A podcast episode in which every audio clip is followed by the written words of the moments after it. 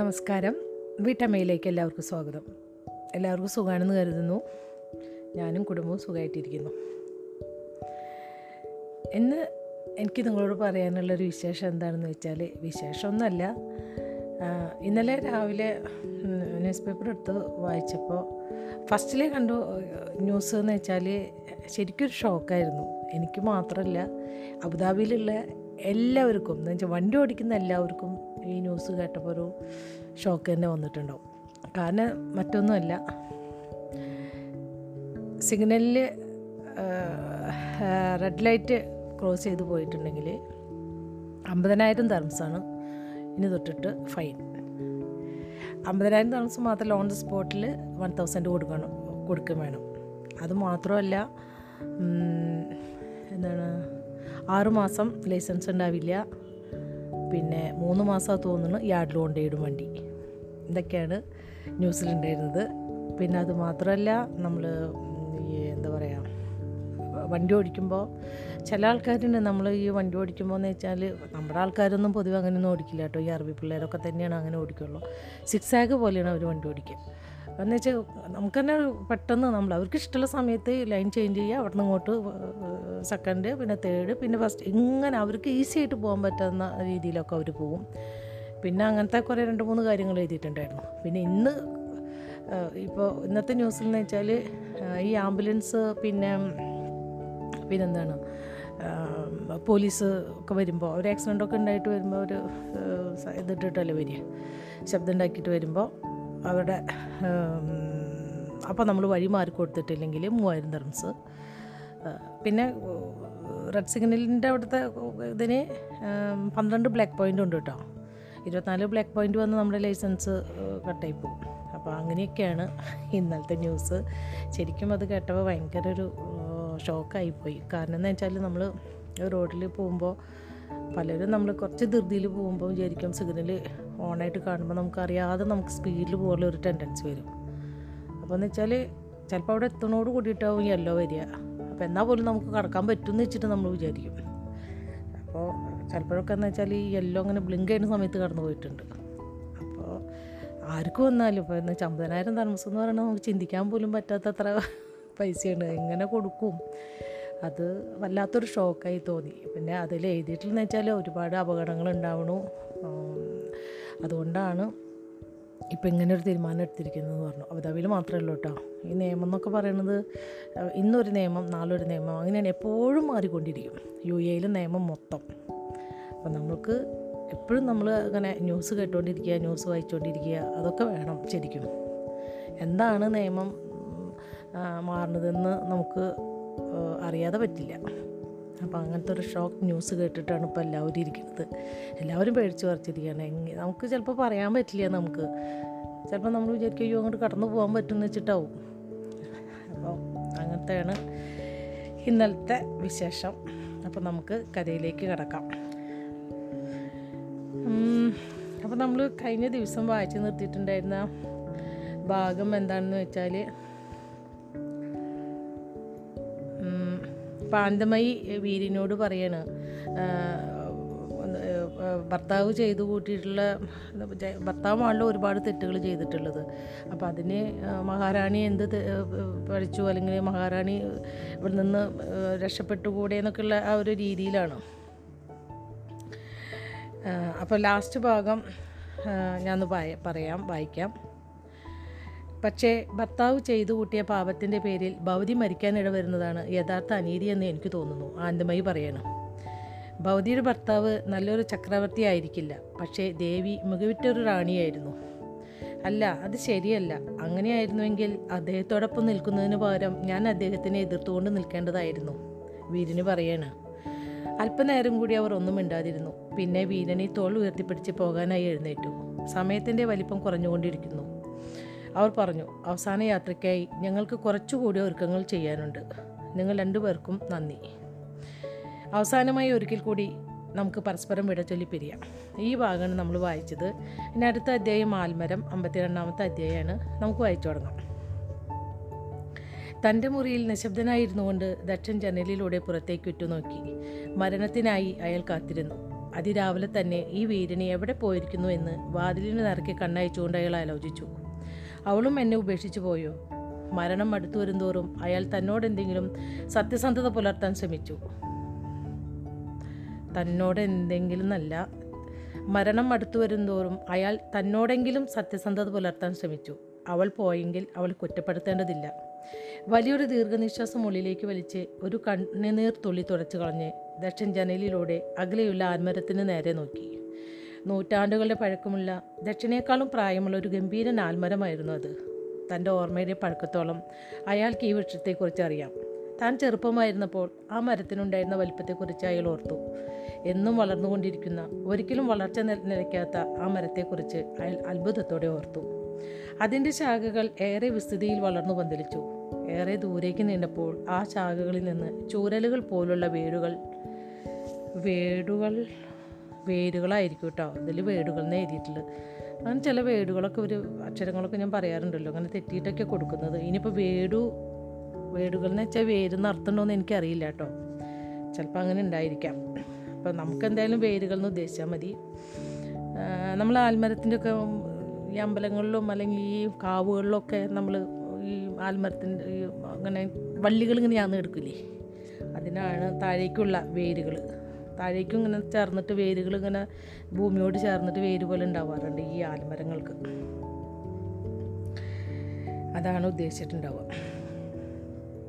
ഏറെ ദൂരേക്ക് നീണ്ടപ്പോൾ ആ ശാഖകളിൽ നിന്ന് ചൂരകൾ പോലുള്ള വേടുകൾ താഴേക്ക് നീണ്ടു. ആ വേടുകൾക്ക് വലിപ്പം വെച്ചു. ആ വീണ്ടും വേടുകൾ എഴുതിയിട്ടില്ല അപ്പോൾ ചിലപ്പോൾ അറിയില്ല കേട്ടോ എനിക്ക്. അവ ഭൂമിയിൽ വേരുകളാഴ്ത്തി ആഹാരവും വളവും വലിച്ചെടുത്തു. പിന്നെ ചിലപ്പോൾ അങ്ങനെ ആയിരിക്കും കേട്ടോ. ഈ വേടുകൾ എന്റെ അറിവുറവായിരിക്കും.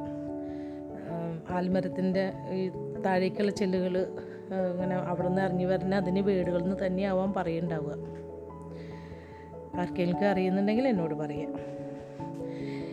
പിന്നെ അവ വളർന്നു വലുതായി. അവയ്ക്ക് മറ്റൊരു മരത്തിന്റെ വലിപ്പം വെച്ചു. തങ്ങൾക്ക് ജന്മം നൽകിയ ശാഖകൾക്ക് വീണ്ടും ശാഖകൾ നിർമ്മിക്കുവാനുള്ള പിൻബലം അവ നൽകി. നൂറ്റാണ്ടുകൾക്ക് ശേഷം പുതിയ താഴ്ത്തടികളുടെ എണ്ണം നിരവധിയായി. ഏതാണ്ട് ശരിയായ താഴ്ത്തടി എന്ന് മനസ്സിലാക്കാൻ ഏതാണ് ശരിയായ താഴ്ത്തടി എന്ന് മനസ്സിലാക്കാൻ സാധിക്കാത്ത വിധമായിരുന്നു അവയുടെ വളർച്ച. ദക്ഷൻ ജനിക്കുമ്പോൾ അത് ഒരൊറ്റ മരമായിരുന്നു. ഇപ്പോഴും അങ്ങനെ തന്നെയാണെങ്കിലും വളരെ വിസ്തൃതി ആർജിച്ചു കഴിഞ്ഞ് അത് ഒരു വനമാണെന്ന് തോന്നിപ്പോകും മട്ടിലായി കഴിഞ്ഞിരിക്കുന്നു. എല്ലാ ഭാരതീയരും ആ വൃക്ഷരാജനെ ഭക്തിയോടും ആദരവോടും കൂടിയാണ് കാണുന്നതെന്ന് ദക്ഷൻ അറിയാമായിരുന്നു. ഭാരതത്തിന്റെ ഒരു പാവനമായ വൃക്ഷമായിട്ടാണ് പരിഗണിക്കപ്പെട്ടിരിക്കുന്നത്. തന്റെ പക്കലുള്ളതെല്ലാം നിസ്വാർത്ഥമായി മറ്റുള്ളവർക്ക് നൽകിക്കൊണ്ട് നിരവധി പക്ഷിമൃഗാദികൾക്ക് ആശ്രയം നൽകിക്കൊണ്ട് നല്ലൊരു പാരിസ്ഥിതിക സംവിധാനം തീർത്തു ആ വൃക്ഷം. ആ വൃക്ഷത്തിൽ നിന്ന് നിലനിൽപ്പിനുള്ള ആഹാരമാർജിച്ച ചെടികളും സസ്യങ്ങളും അത് നൽകിയ സുരക്ഷിതത്വത്തിന്റെ തണൽ അനുഭവിച്ചു. ഏറ്റവും കനത്ത കൊടുങ്കാറ്റിൽ പോലും അത് ഉറച്ചു നിന്നു. പിതൃക്കളോടും ആത്മാക്കളും പിതൃക്കളുടെ ആത്മാക്കളും ദൈവങ്ങൾ പോലും ആ അശ്വത്വത്തിൽ നിവസിക്കുന്നുവെന്നാണ് ഭാരതീയർ വിശ്വസിച്ചിരുന്നത്. ദേവഗിരിയിലെ ഏതാണ്ട് എല്ലാ പ്രജകൾക്കും ഈ വൃക്ഷം ഉത്തമ ജീവിതത്തിന് മാർ മാതൃകയായിരുന്നു. അവർ ആരാധിച്ചു. എന്നാൽ ദക്ഷന്റെ കാഴ്ചപ്പാട് വ്യത്യസ്തമായിരുന്നു. ആൽമരത്തിന്റെ കുഞ്ഞു തൈകൾക്ക് ഒരിക്കലും അതിന്റെ ജനഹിതാവായ വടവൃക്ഷത്തിന്റെ കീഴിൽ വളരുവാൻ സാധിച്ചിരുന്നില്ല എന്ന കാര്യം വളരെ ചെറുപ്പത്തിൽ തന്നെ ദക്ഷൻ ശ്രദ്ധിച്ചിരുന്നു. ആ വൃക്ഷത്തിന്റെ വേരുകൾ വളരെ കരുത്തുറ്റവയായിരുന്നു. മറ്റൊരു കുഞ്ഞ് ആൽമര മറ്റൊരു കുഞ്ഞ് ആൽമരത്തിനെ അതിന്റെ അതിർത്തിക്കുള്ളിൽ വേരുകളാഴ്ത്തി തഴച്ചു വളരുവാൻ വലിയ അശ്വത്വം സമ്മതിച്ചിരുന്നില്ല. അശ്വത്വം എന്ന് വെച്ചാൽ എനിക്കറിയില്ല മീനിങ് കേട്ടോ. എനിക്ക് തോന്നുന്നു ആൽമരത്തിന് പറയണ മറ്റൊരു പേരായിരിക്കുമോ അറിയില്ല. മറ്റൊരു കുഞ്ഞ് മറ്റൊരു കുഞ്ഞ് ആൽമരത്തിന് ഇത് മറ്റൊരു കുഞ്ഞെന്ന് നമുക്ക് വായിക്കുമ്പോൾ വേറെ ഇത് ശരിക്കും ഒന്നിച്ച് വായിച്ചിട്ടില്ലെങ്കിൽ മീനിങ് തന്നെ മാറിപ്പോട്ടോ. എന്ന കാരണം മറ്റൊരു കുഞ്ഞെന്ന് പറഞ്ഞിട്ട് ആൽമരത്തിനെന്ന് വായിക്കുമ്പോൾ മീനിങ് ശരിയാവില്ല. മറ്റൊരു ആദ്യം വായിച്ചിട്ട് കുഞ്ഞ് ആൽമരത്തിനെ ഒന്നിച്ച് വായിക്കണം അവിടെ. മറ്റൊരു കുഞ്ഞ് ആൽമരത്തിനെ അതിന്റെ അതിർത്തിക്കുള്ളിൽ വേരുകൾ ആഴ്ത്തി തഴച്ചു വളരുവാൻ വലിയ അശ്വ വലിയ അശ്വത്വം സമ്മതിച്ചിരുന്നില്ല. ആ മ ആൽമരക്കുഞ്ഞിനെ വളർന്നു വലുതാകണമെങ്കിൽ അത് വലിയ ആൽമരത്തിൽ നിന്ന് അകലേക്ക് മാറി ജീവിക്കേണ്ടതായി വരും. ഞാൻ ഓടി പോകേണ്ടതായിരുന്നു. സവിശേഷമായ തരത്തിലുള്ള ഒരു പൂമ്പടിയിലൂടെയാണ് ആൽമരങ്ങളുടെ പരാഗണം നടക്കുന്നത്. എന്നാൽ പൂമ്പടിയായി വന്ന് തന്റെ വംശത്തിന്റെ പ്രജനനത്തെ സഹായിക്കുന്ന ഈ ചെറു പ്രാണിയിൽ നിന്ന് ഈ മരം ഈടാക്കുന്നത് കടുത്ത പ്രതിഫലമാണ്. അതിനെ അത് ആ പൂമ്പടിയെ കൊല്ലുന്നു. നിഷ്ഠൂരമായി ആ പ്രാണിയെ ചെറുകഷ്ണങ്ങളാക്കി കൊണ്ട് കൊല്ലുന്നു. ഈ വാസ്തവത്തിന് ദക്ഷൻ നൽകിയിരിക്കുന്ന വ്യാഖ്യാനം വളരെ ലളിതമായിരുന്നു. സ്വന്തം വംശവർദ്ധവിനോട് അത്രയ്ക്ക് വെറുപ്പായിരുന്നതിനാൽ അതിനെ പുനർജനിപ്പിക്കുവാൻ ശ്രമിച്ച ആ പൂമ്പടിയെ നിഷ്ഠൂരമായി ആ ആൽമരം ഇല്ലാതാക്കി. അവഗണിക്കപ്പെട്ട ഒരു കുട്ടിയുടെ സങ്കല്പത്തിൽ ആ ആൽമരത്തിന്റെ അത്യുദാരത മറ്റുള്ളവർക്ക് വേണ്ടി മാറ്റി വയ്ക്കപ്പെട്ടിട്ടുള്ളതാണ്. അത് സ്വന്തം കാര്യം ശ്രദ്ധിക്കുന്നേയില്ല. സ്വന്തം വംശത്തെ ഹനിക്കുവാനായി അത് തനതായ മാർഗങ്ങളിൽ നിന്ന് വ്യതിചലിച്ചിരിക്കുന്നു. അതുകൊണ്ട് മറ്റുള്ളവരെയെല്ലാം ആൽമരത്തെ ആദരവോടെ വീക്ഷിക്കുമ്പോൾ ദക്ഷൻ അതിനെ ഭയത്തോടും വെറുപ്പോടും കൂടി വീക്ഷിച്ചു. ദക്ഷന്റെ ജീവിതത്തിലെ ഒരേ ഒരു ആൽമരമായിരുന്നില്ല അത്. അതുകൊണ്ടാണ് അയാൾ അതിനെ ഭയപ്പെട്ടത്. അയാളുടെ ജീവിതത്തിൽ മറ്റൊരു ആൽമരം കൂടി ഉണ്ടായിരുന്നു അയാളുടെ പിതാവ്. അയാൾ തന്റെ പിതാവിനെ രൂക്ഷമായി വെറുത്തു. എന്നാൽ മനസ്സിന്റെ ആഴങ്ങളിൽ പിതാവിന്റെ കഴിവുകളെ ആദരിക്കുകയും സ്നേഹിക്കുകയും ചെയ്തിരുന്നു. ആൽമരത്തിന്റെ നിസ്സഹായനായ കുഞ്ഞു ചെടിയെപ്പോലെ തനിക്കും പിതാവിനെ പോലെ മഹാനായി തീരുവാൻ സാധിക്കുമെന്ന് തെളിയിക്കുവാൻ അയാൾ ശ്രമിച്ചുകൊണ്ടേയിരുന്നു. ജീവിതകാലം മുഴുവനും അയാൾ ഈ ഭാരം ചുമന്നുകൊണ്ടിരുന്നു. പക്ഷേ ഈ ഭാരത ഈ ഭാരത്തിന്റെ ചങ്ങലകളിൽ നിന്ന് മോചിതനായി തീർന്നിരുന്ന അപൂർവം ചില വേളകളും അയാളുടെ ജീവിതത്തിൽ ഉണ്ടായിരുന്നു. സ്വാതന്ത്ര്യത്തിന്റെ ചില മായിക നിമിഷങ്ങൾ ആ ദിവസം അയാൾ വ്യക്തമായി ഓർത്തു. വളരെ കാലം മുമ്പായിരുന്നു അത് നൂറ് വർഷങ്ങൾക്ക് മുമ്പ്. മൈഗ ഗുരുകുലത്തിൽ നിന്ന് പതിനാറുകാരിയായ സതി ആദർശവതിയും സുധീരയുമായി അപ്പോൾ മടങ്ങിയെത്തിയതേ ഉണ്ടായിരുന്നുള്ളൂ. അന്നാട്ടിലേക്ക് കുടിയേറിയ ഒരു സ്ത്രീയെ ഒരു ദിവസം കൂട്ടനായ്ക്കൾ ആക്രമിച്ചപ്പോൾ സതി അവളുടെ സ്വഭാവമനുസരിച്ച് ആ സ്ത്രീയെ രക്ഷിക്കാനായി ആ നായ്ക്കൂട്ടത്തിലേക്ക് ചാടിയിറങ്ങി. ദക്ഷൻ അത് നന്നായി ഓർക്കുന്നുണ്ടായിരുന്നു. പർവതേശ്വരനും ദക്ഷനും അവളെ രക്ഷിക്കാനായി ഓടിയെടുത്തു. ഒരു മികച്ച പോരാളിയല്ലാതിരുന്നിട്ട് പോലും പർവതേശ്വരന്റെ സഹായത്തോടെ മകൾ മകളെ കടിച്ചുകൊള്ളാനൊരുങ്ങിയ നായ്ക്കളെ തുരത്തുവാൻ തനിക്കന്ന് സാധിച്ചു എന്ന കാര്യം ദക്ഷൻ ഓർത്തു. ആ കനത്ത പോരാട്ടത്തിൽ ദക്ഷനെ ഗുരുതരമായി പരിക്കേറ്റിരുന്നു. ഭാഗ്യവശാൽ ചികിത്സാ സംഘം അതിവേഗം അവിടെ എത്തിച്ചേർന്നു. പർവതേശ്വരന്റെയും സതിയുടെയും പരിക്കുകൾ സാരമുള്ളതായിരുന്നില്ല. അതിനുള്ള ചികിത്സകൾ വേഗം പൂർത്തിയാക്കി. ആ പോരാട്ടത്തിൽ ഏറ്റവും അധികം ആക്രമണം നേരിട്ടത് താനായിരുന്നതിനാൽ തന്റെ മുറിവുകൾ ഗൗരവമുള്ളതാണെന്ന് ദക്ഷൻ മനസ്സിലാക്കിയിരുന്നു. വൈദ്യന്മാർ അദ്ദേഹത്തെ വിദഗ്ധ ഭിഷുകരന്മാരുടെ പരിശോധനയ്ക്കും ചികിത്സയ്ക്കുമായി ആതുരാലയത്തിലേക്ക് മാറ്റി. എന്നാൽ വൻതോതിൽ രക്തം നഷ്ടപ്പെട്ടിരുന്നതിനാൽ ആതുരാലയത്തിലേക്കുള്ള മാർഗമധ്യേ ദക്ഷിണബോധം നഷ്ടപ്പെട്ടു. ബോധം വീണ്ടെടുത്തപ്പോൾ താൻ ആതുര ബോധം വീണ്ടെടുത്തപ്പോൾ താൻ ആയുരാല ആതുരാലയം തന്നെയാണെന്ന് തോന്നുന്നു കേട്ടോ അതിനിപ്പോൾ ആയുരാലയം ആണോ? ഇനിയിപ്പോൾ സ്ഥല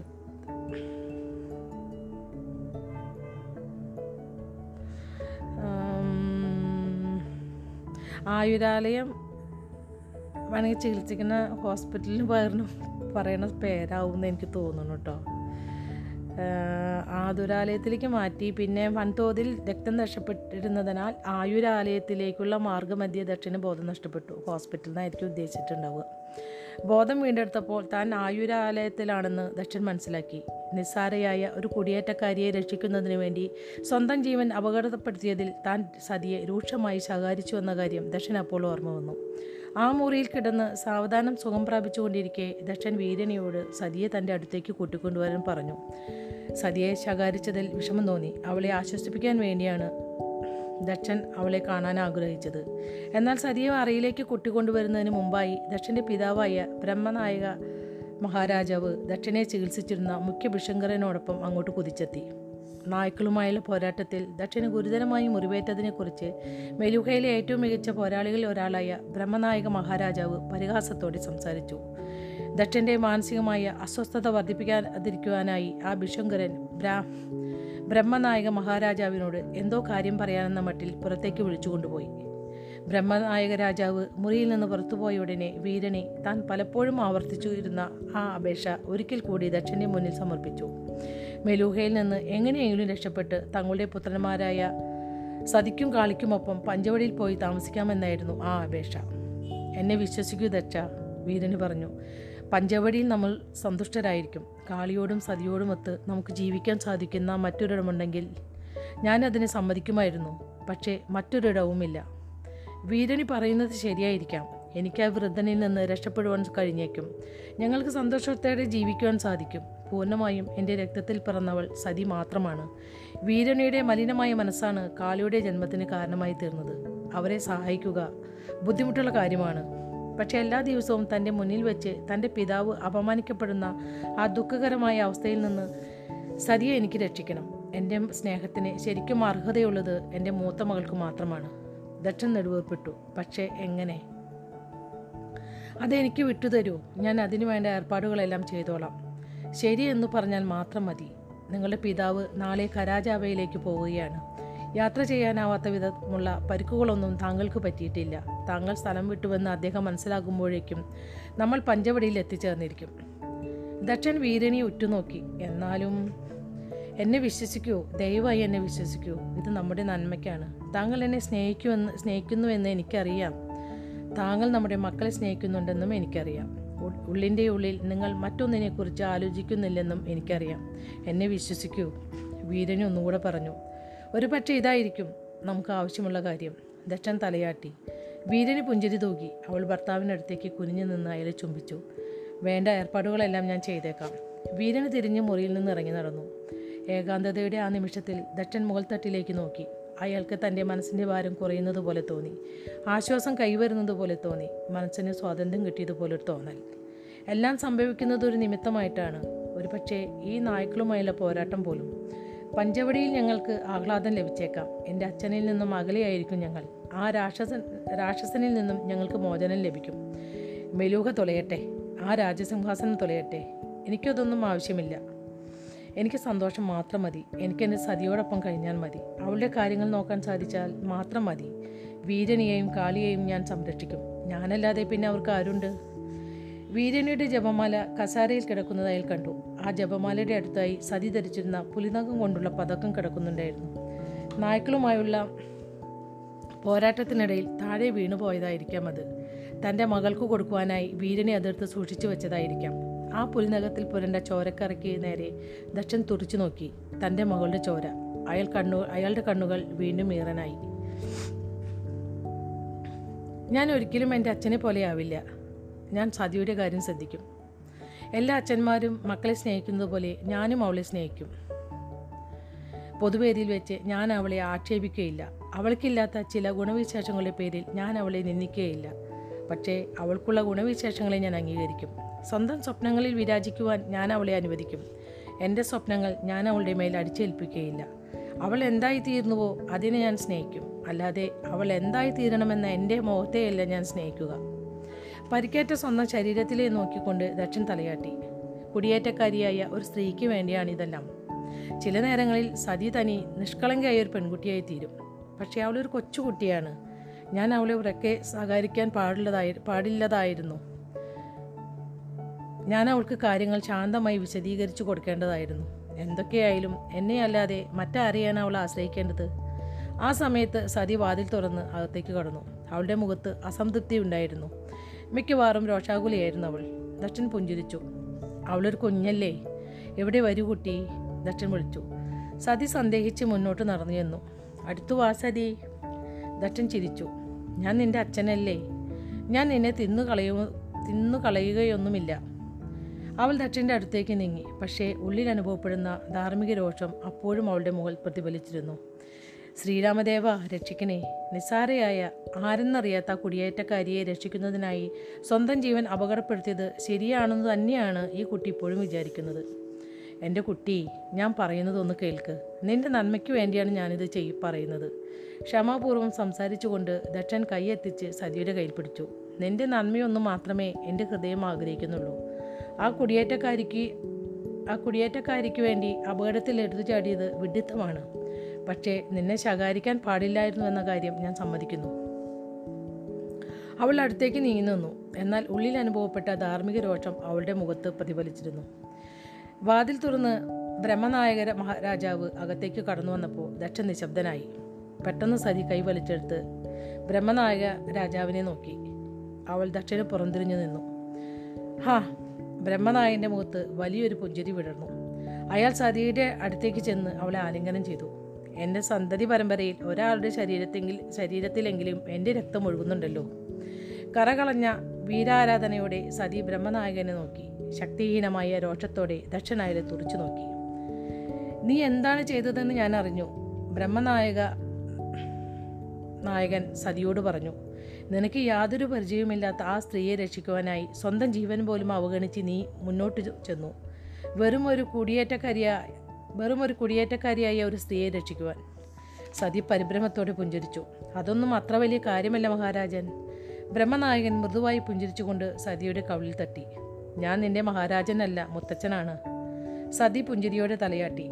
ഞാൻ നിന്നെ പ്രതി അഭിമാനിക്കുന്നു കുഞ്ഞേ ബ്രഹ്മനായകൻ പറഞ്ഞു.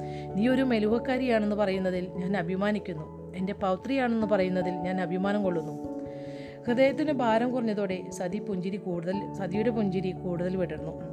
എന്തായാലും അവൾ ആ ചെയ്ത ചെയ്തത് ശരിയായ കാര്യമാണ്. മുത്തച്ഛനെ അവൾ ഒരിക്കൽ കൂടി ആലിംഗനം ചെയ്തു. ബ്രഹ്മനായകൻ കുനിഞ്ഞു നിന്ന് തന്റെ പൗത്രിയുടെ നെറ്റിൽ ചുംബിച്ചു. പിന്നെ അയാൾ ദക്ഷിണ നേർക്ക് തിരിഞ്ഞു. അപ്പോൾ അയാളുടെ മുഖത്തെ പുഞ്ചിരി പൊടുന്നനെ മാഞ്ഞു. പുച്ഛം മറച്ചു വയ്ക്കാതെ അയാൾ മകനോട് ഇങ്ങനെ പറഞ്ഞു. നാളെ രാവിലെ ഞാൻ കരാജാബയിലേക്ക് പോവുകയാണ്. ആഴ്ചകൾ കഴിഞ്ഞേ ഞാൻ മടങ്ങി വരികയുള്ളൂ. നിന്റെ മുറിവുകളെല്ലാം ഉണങ്ങി ഭേദമാകുവാൻ അത്രയും സമയം വേണ്ടി വന്നേക്കും.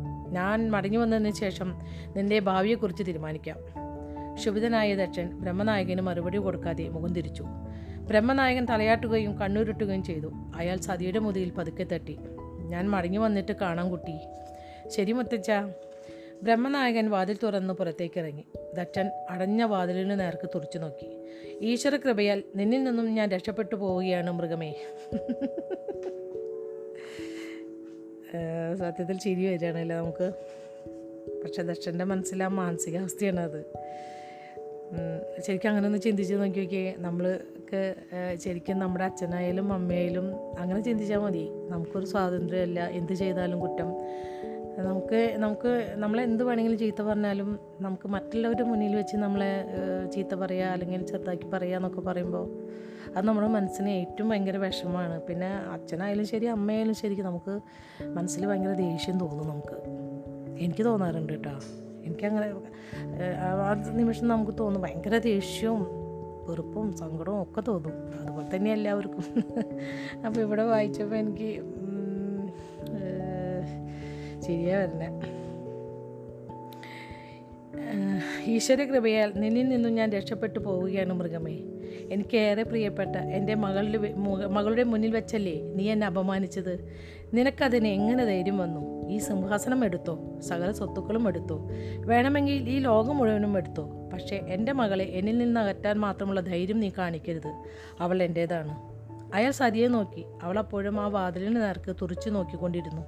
അവളുടെ ശരീരം വിറയ്ക്കുന്നുണ്ടായിരുന്നു. അവൾ കരയുകയാണോ? സ്വന്തം അച്ഛനെ അപമാനിച്ചതിനെ ഒരു പക്ഷേ അവൾക്ക് ബ്രഹ്മനായക രാജാവിനോട് ദേഷ്യം തോന്നിക്കാണുമെന്ന് ദക്ഷൻ വിചാരിച്ചു. എന്തായാലും അവൾ അയാളുടെ മകളായിരുന്നു. ദക്ഷൻ പുഞ്ചിരിച്ചു. അതൊന്നും സാരമില്ല മോളെ. എനിക്ക് ദേഷ്യമൊന്നുമില്ല. നിന്റെ മുത്തച്ഛൻ ഇനി എനിക്കൊരു പ്രശ്നമല്ല. അച്ഛാ അയാളുടെ വാക്കുകൾക്കിടയിലേക്ക് കയറിക്കൊണ്ട് അവൾ തിരിഞ്ഞു നിന്നു. എന്തുകൊണ്ടാണ് അച്ഛനെ മുത്തച്ഛനെ പോലെ ആകാൻ കഴിയാത്തത്? ദക്ഷൻ സ്തബ്ധനായി മകളെ തുറച്ചു നോക്കി. എന്തുകൊണ്ടാണ് അച്ഛന് മുത്തച്ഛനെ പോലെ ആയാൽ? സതി വീണ്ടും മന്ത്രിച്ചു. ദക്ഷൻ നടുങ്ങിപ്പോയി. സതി പൊഴുന്നതിനെ പുറകോട്ട് തിരിഞ്ഞ് മുറിയിൽ നിന്നിറങ്ങി ഓടിപ്പോയി. സതിയുടെ പുറകിൽ അടഞ്ഞുപോയ വാതിലിന് നേർക്ക് ദക്ഷൻ തുറച്ചു നോക്കി. അയാളുടെ കണ്ണിൽ നിന്ന് സങ്കട കണ്ണീർ ഒഴുകിക്കൊണ്ടിരുന്നു. മുത്തച്ഛനെ പോലെയാവുക ആ രാക്ഷസനെ പോലെയാവുക അയാളേക്കാൾ മെച്ചപ്പെട്ടവനാണ് ഞാൻ. ദൈവങ്ങൾക്കതറിയാം. അയാൾക്ക് അയാളേക്കാൾ നല്ല രാജാവായിരിക്കും ഞാനെന്ന് അവൾക്ക് അവർക്കറിയാം. ഞാനത് നിനക്ക് കാണിച്ചു തരാം. നീ എന്നെ സ്നേഹിക്കും. ഞാൻ നിന്റെ ജനയിതാവാണ്. നീ എന്നെ സ്നേഹിക്കണം. അയാളെയല്ല ആ രാക്ഷസനെയല്ല. വാതിൽ തുറക്കുന്ന ശബ്ദം ദക്ഷന്റെ ആലോചനയുടെ ചങ്ങലക്കണ്ണികൾ മുറിച്ചു. പഴയ ഓർമ്മകളിൽ നിന്നും അയാൾ വർത്തമാനകാലത്തിലേക്ക് എത്തിച്ചേർന്നു. വീരനെ കിടപ്പറയിലേക്ക് പ്രവേശിക്കുന്നത് അയാൾ കണ്ടു. ഒരു നിമിഷം ദക്ഷിണെ നോക്കിയ ശേഷം തലയാട്ടിക്കൊണ്ട് തന്റെ സാധനങ്ങൾ സൂക്ഷിച്ചുള്ള മേശയ്ക്ക് നേരെ അവൾ നടന്നു. അതിനകത്ത് പരിധി നോക്കിയ അവൾക്ക് താൻ നേടിയ സാധനം ലഭിച്ചു ജപമാല. ആദരവോടെ തന്റെ നെറ്റിയിൽ മുട്ടിച്ച ശേഷം ആ മാല അവൾ കണ്ണിലും ചുണ്ടിലും തൊടിവിച്ചു. ആ ജപമാലയിൽ മുറുക്കെ പിടിച്ചുകൊണ്ട് അവൾ ഭർത്താവിനെ അവസാനമായി ഒന്ന് നോക്കി. അവൾക്ക് അനുഭവപ്പെട്ട ജുഗുപ്സ വാക്കുകൾ കൊണ്ട് വിവരിക്കാൻ കഴിയുന്നതല്ല. ജുഗുപ്സ ചില വാക്കുകളുടെ വേടുകളൊന്നും അറിയണില്ല കേട്ടോ. എന്താണെന്ന് അറിയില്ല എനിക്ക്. അവൾക്ക് അനുഭവപ്പെട്ട ജുഗുപ്സ വാക്കുകൾ കൊണ്ട് വിവരിക്കുവാൻ കഴിയുന്നതല്ല. അയാളുടെ ശബ്ദം കേട്ട് തന്റെ കാതുകൾ അശുദ്ധമാക്കുവാൻ അവൾ ആഗ്രഹിച്ചിരുന്നില്ല. വന്ന ശേഷം അവൾ അയാളുമായി സംസാരിച്ചിരുന്നില്ല. ദക്ഷന്റെ കണ്ണുകൾ വീരനിയെ പിന്തുടർന്നു. താൻ ചെയ്ത തെറ്റുകൾക്ക് ക്ഷമാപണം നടത്താനാണെങ്കിൽ പോലും അയാൾക്ക് അവളോട് സംസാരിക്കാനുള്ള ധൈര്യമുണ്ടായിരുന്നില്ല. കിടപ്പറയോടനുബന്ധിച്ചുള്ള തന്റെ പൂജാമുറിയിലേക്ക് കയറി അവൾ വാതിലടച്ചു. അവൾ ശ്രീരാമ വിഗ്രഹത്തിന് മുന്നിൽ കുമ്പിട്ട് വണങ്ങി. ആ വിഗ്രഹത്തിന് ചുറ്റുമായി പതിവ് പോലെ ശ്രീരാമദേവന്റെ പത്നി സീതാദേവി. ആ വിഗ്രഹത്തിന് ചുറ്റുമായി പതിവ് പോലെ ശ്രീരാമദേവന്റെ പത്നി സീതാദേവിയുടെയും അനുജൻ ലക്ഷ്മണന്റെയും അരുമഭക്തനായ ഹനുമാൻ എന്ന വായുപുത്രന്റെയും വിഗ്രഹങ്ങളുണ്ടായിരുന്നു.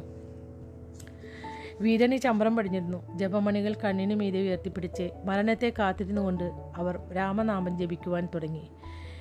ശ്രീരാം ജയരാം ജയ് ജയ് രാം ഇത് വായിക്കണേന്റെ ഒരു രീതി ഉണ്ട് കേട്ടോ അതിപ്പോൾ ഞാൻ നോക്കട്ടെ ഒന്ന് ആദ്യം ശ്രീരാം ജയറാം ജയ് ജയ് രാം ശ്രീരാം ജയറാം ജയ് ജയ് രാം എനിക്കറിയില്ല എന്റെ രീതിയിൽ വായിക്കാനായിട്ട്. ഞാൻ വായിച്ചു തരാം ശ്രീരാം ജയറാം ജയ് ജയ് രാം ശ്രീരാം ജയറാം ജയ് ജയ് രാം ആ മന്ത്രജപത്തിന്റെ നേർത്ത ധ്വനി ദക്ഷിണ കാതിലെത്തി. രോഷാകുലയായ തന്റെ പത്നി ഇരിക്കുന്ന പൂജാമുറിയുടെ അടച്ചിട്ട വാതിലിന് നേർക്ക് ദക്ഷൻ ഉറ്റുനോക്കിക്കൊണ്ടിരുന്നു. അവൾ പറഞ്ഞതിനെ ഞാൻ ശ്രദ്ധ കൊടുക്കേണ്ടതായിരുന്നു. അവൾ പറയുന്നതെല്ലാം ശരിയായിരുന്നു. ശ്രീരാം ജയ് രാം ജയ് ജയ് രാം ശ്രീരാം ജയ് രാം ജയ് ജയ് രാം. പ്രാർത്ഥനാ മുറിയിൽ നിന്ന് തന്റെ ഭാര്യയുടെ നേരത്തെ നാമജപം അയാൾ കേട്ടു. ദൈവിക ശാന്തി നിറഞ്ഞ വാക്കുകൾ അയാൾക്ക് സമാധാനം നൽകുമായിരുന്നു. പക്ഷേ അതിനിപ്പോൾ യാതൊരു സാധ്യതയും ഉണ്ടായിരുന്നില്ല. അസ്വസ്ഥനും ശുഭിതനുമായി തീർന്ന് അയാൾ മരണം വരിക്കും കീഴ്ത്താടിയിൽ അമർത്തി പിടിച്ചുകൊണ്ട് ദക്ഷൻ ജനലിലൂടെ പുറത്തേക്ക് നോക്കി. അകലെ നിൽക്കുന്ന ആ വലിയ ആൽമരത്തിന് നേരെ നോക്കിയപ്പോൾ അയാളുടെ കവിളിലൂടെ കണ്ണീർ ധാരധാരയെ ഒഴുകി. നീ നശിച്ചു പോ. കനത്ത കാറ്റിൽ ഇലകൾ നാടികയുമായി കോലാഹലങ്ങൾ ഉണ്ടാക്കിയപ്പോൾ ആൽമരം ചെറുതായി ഒന്നിളകി ആ രാക്ഷസ ആ രാക്ഷസകാരനായ വൃക്ഷം തന്നെ നോക്കി പരിഹസിക്കുന്നത് പോലെ അയാൾക്ക് തോന്നി. നീ നശിച്ചു പോ. അപ്പം നമ്മുടെ ഈ ആൽബരം എന്നുള്ള ഈ അധ്യായം അമ്പത്തിരണ്ടാമത്തെ അധ്യായം ഇവിടെ അവസാനിച്ചിരിക്കുകയാണ്. അടുത്ത അധ്യായം അമ്പത്തി മൂന്നാമത്തെയാണ് തിന്മയുടെ സംഹാരകൻ. അത് ചെറിയൊരു അധ്യായമാണ് കേട്ടോ. അധികം പേജുകളില്ല. നാലഞ്ച് പേജ് ഉള്ളൂ പിന്നെ ലാസ്റ്റ് പുണ്യ സരോവരം അമ്പത്തി നാലാമത്തെയാണ് അത് കുറച്ചധികം പേജുകളുണ്ട്. അതോടുകൂടി നമ്മുടെ ഈ വായുപുത്രന്മാരുടെ ശബ്ദം എന്ന ശിവപുരാണം അവസാനിക്കുകയാണ്. അപ്പോൾ ഇതുവരെ ക്ഷമയോടെ കഥ കേട്ടുകൊണ്ടിരുന്ന എന്റെ എല്ലാ നല്ല സുഹൃത്തുക്കൾക്കും നന്ദി നമസ്കാരം.